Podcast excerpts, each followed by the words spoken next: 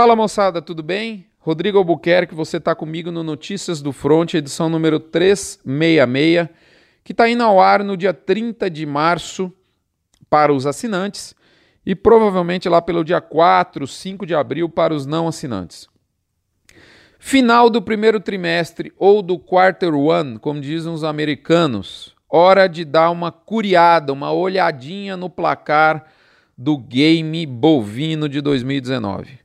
Não sem antes lembrar vocês dos nossos patrocinadores, MSD Saúde e Reprodução Animal, Fibro com seu VMAX, aditivo para engorda e reprodução de bovinos, Aglomerax, o suplemento mineral especialmente formulado pela Conam para uso no período das águas, Boitel da Agropecuária Grande Lago, o maior boitel da América Latina, o maior Uber pecuário do nosso país, localizado em Jussara, Goiás.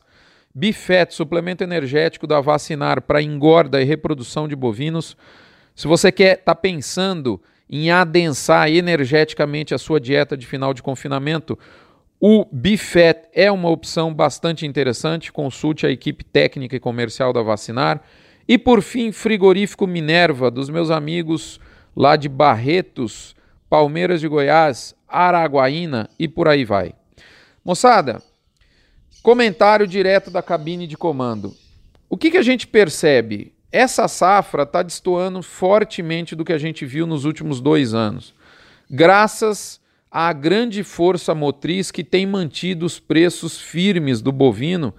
E justamente essa força motriz é a ponta da oferta, que segue restrita e que tem proporcionado escalas nada confortáveis para as compras de gado do Brasil. As praças vão se revezando semana após semana em termos de intensidade desse movimento e pela 7ª semana seguida a gente viu um valor nominal médio da arroba do boi no Brasil em alta, em recuperação de preço.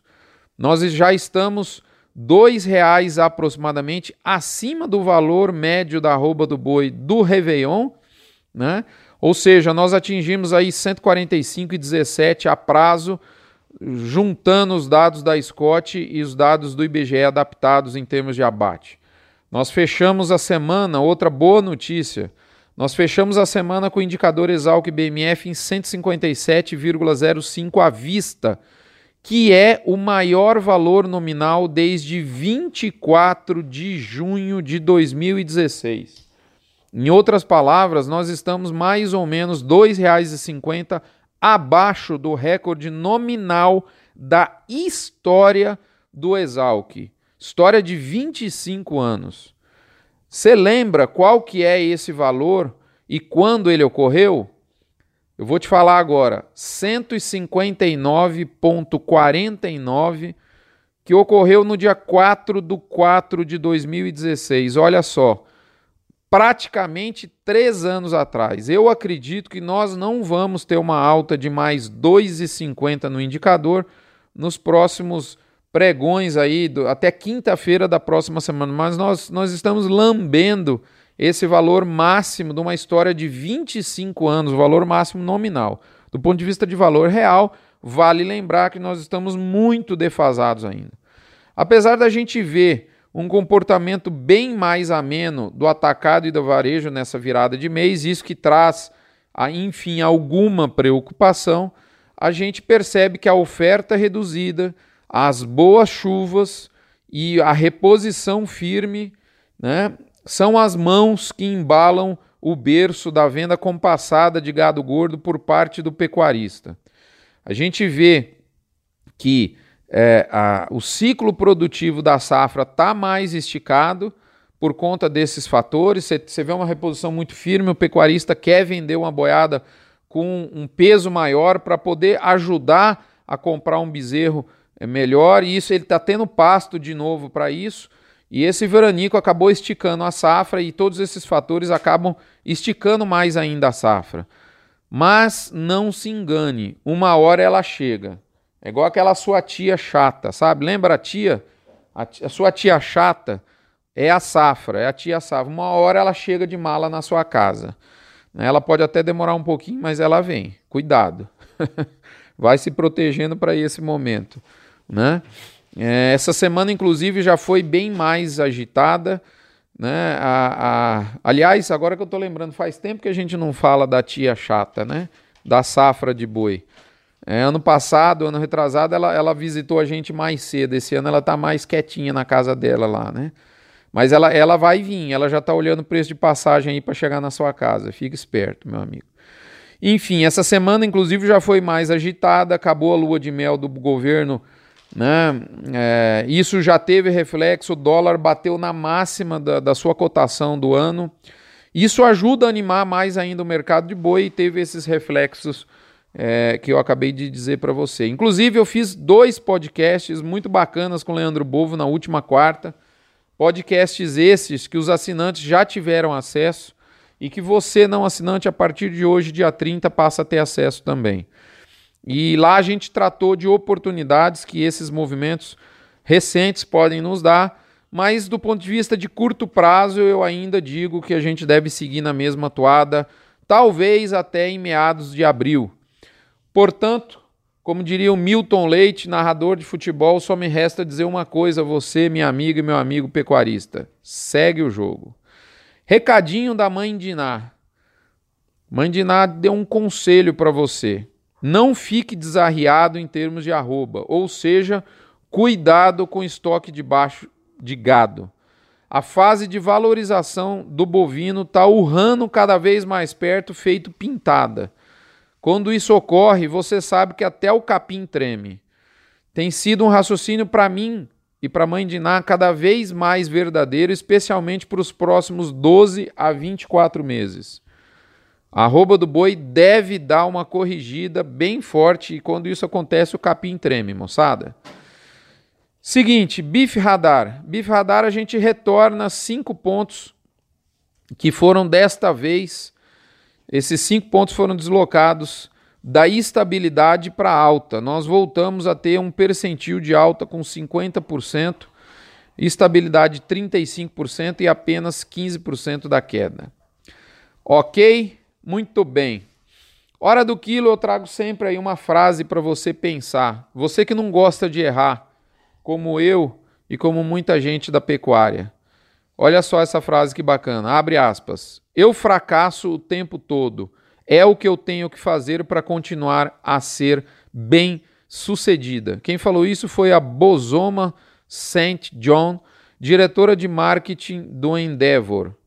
Fala alguma coisa para você ou não? Interessante essa frase. Ela fracassa o tempo todo e é o que ela acha que ela tem que fazer para continuar tendo sucesso na vida dela, profissional e pessoal. Olha que bacana.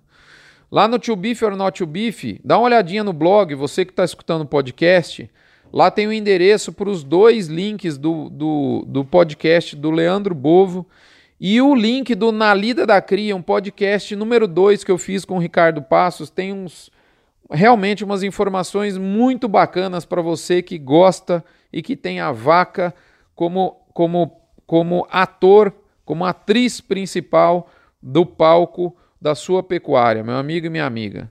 Na Lida da Cria número 2 está imperdível para você que quer saber o que é touro de paiol e o que é o sindicato da cria.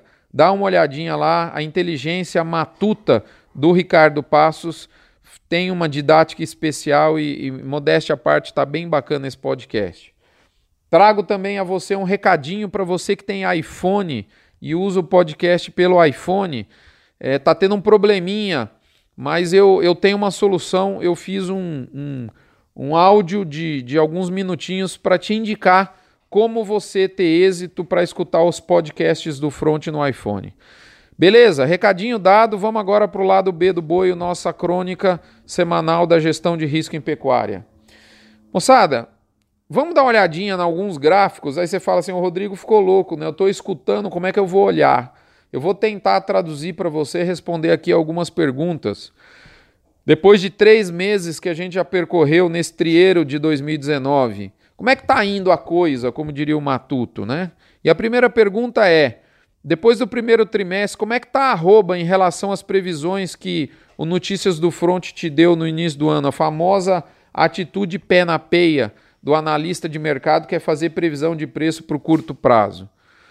Ou seja, a gente precisa checar a evolução de preço do mercado físico e futuro em conjunto. Eu faço um gráfico e ele está lá no blog, aí eu tenho que fazer o convite a você olhar o gráfico. É um gráfico que tem os preços do indicador ESALQ/BMF realizados junto com os preços do mercado futuro. Então, por exemplo, até março o indicador é realizado, tá certo? Nós já temos os preços e de março, de abril, melhor dizendo, até dezembro, eu uso os valores de mercado futuro. Então, eu consigo fazer a linha de preços do ano. E eu, no início do ano, você deve estar lembrado, se não eu refresco a sua memória nesse momento, eu dei 3 possibilidades de curva do boi para 2019. E usando a analogia do farol de trânsito, né, de carro, do sinaleiro, como dizem lá no Mato Grosso do Sul, eu fiz uma linha vermelha, uma amarela e uma verde. Respectivamente, uma perspectiva pessimista, mediana e otimista de variação de preços. E eu disse a vocês que nós estávamos com uma chance muito grande de ter uma variação de preços para 2019 entre a linha vermelha, que é a linha pessimista, uma alta... Que traz uma alta de 4,4% em relação ao ano anterior, e a linha amarela, que é uma alta de 8,8% em relação a 2018. E o que está acontecendo?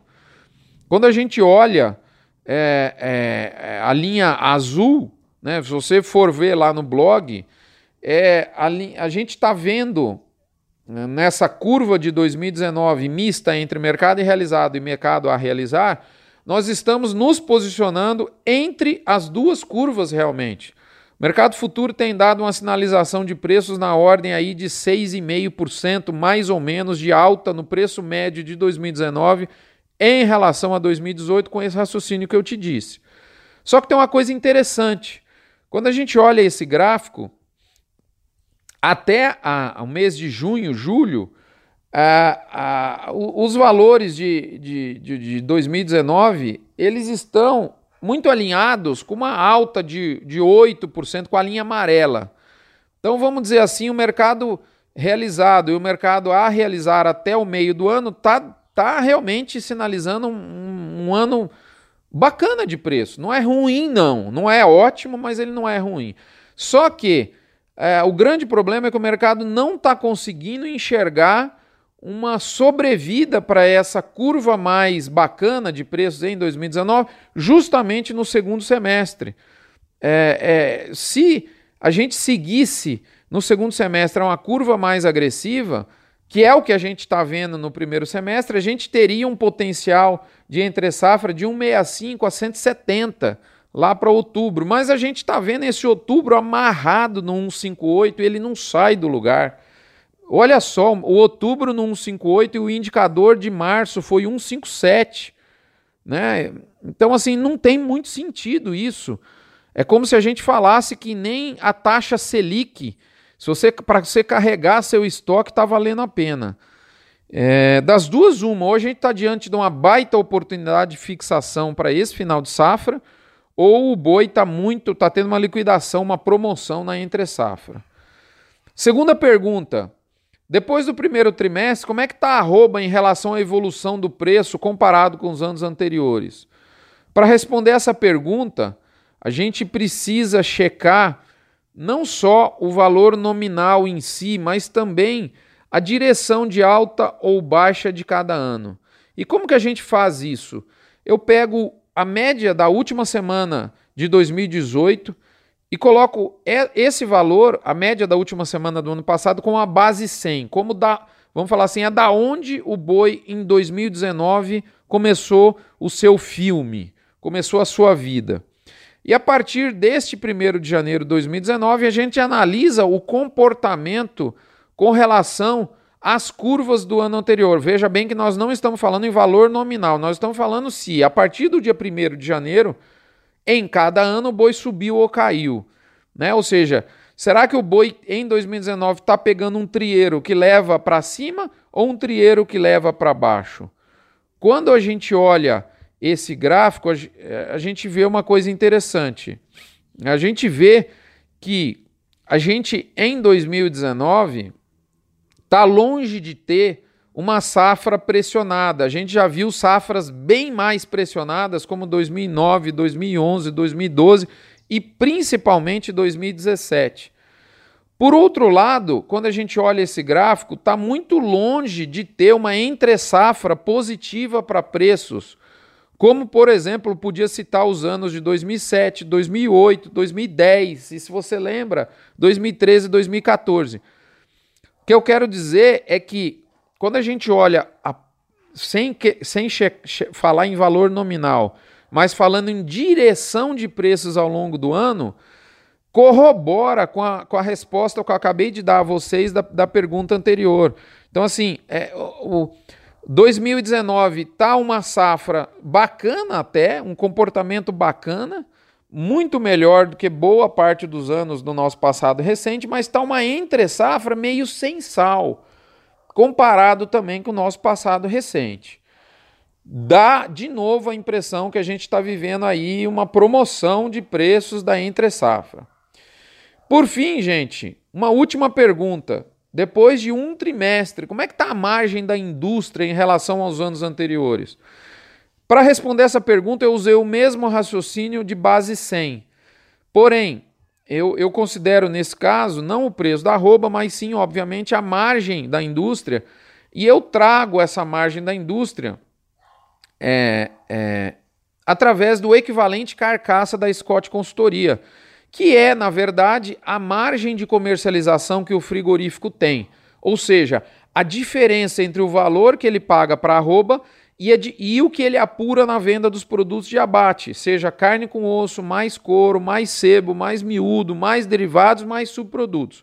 Se eu somar todos esses valores, eu tenho essa diferença entre a arroba e esses valores. Então, não se trata de margem de lucro, porque não estão os custos nessa conta, mas é um indicativo, né, de lucro da operação. Ele é uma margem, é justamente a diferença entre o que ele pagou na arroba do boi e o que ele apurou na venda. E quando a gente olha esse número de 2019, eu de novo faço o convite para você olhar o gráfico lá no blog. Traduzir um gráfico em palavras, que é o que eu estou fazendo aqui, não é tão fácil. Eu espero estar sendo didático para você, né? Você que está aí dirigindo seu carro, você que está fazendo seu exercício, né? Você que está talvez dentro de um avião. Mas quando a gente olha a linha de 2019, ela está com um comportamento típico. Então a margem do frigorífico caiu logo depois do Réveillon, e ela vem se recuperando desde o final de janeiro. E nesse momento, eu inclusive posso te falar que dos últimos 6 anos, ela só não é melhor, esse indicador dá uma ideia da margem dos frigoríficos, que é, de novo, equivalente carcaça da Scott Consultoria, que inclusive tem a maior correlação com a arroba física do Brasil de todos os equivalentes que a Scott Consultoria calcula, e ela calcula vários equivalentes. Eu escolho esse porque é esse que tem a maior correlação. Esse estudo feito pelos meus amigos da Scott é fundamental para a gente entender a dinâmica do nosso comprador da arroba. Eu diria que nesse momento a margem da indústria só não é melhor nos últimos 6 anos do que a margem que ela teve em 2016 e 2017.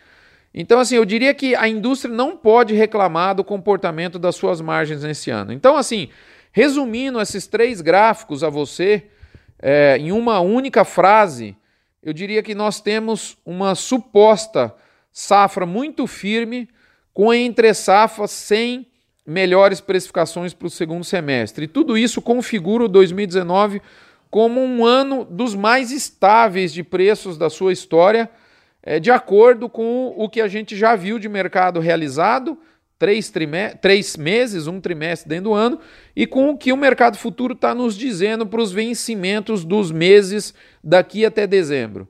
Minha opinião, em absoluto, eu não acredito que isso ocorrerá. Portanto, a gente está diante de uma oportunidade muito boa de fixação de preço para o final de safra, ou o ano ainda dará muita surpresa positiva de preço para o segundo semestre, mesmo porque ele está longe de ser ruim em termos de margem no abate do mercado interno e principalmente em termos de volume exportado. Moçada, façam suas apostas e eu recomendo que nelas você fuja sempre do risco de margem.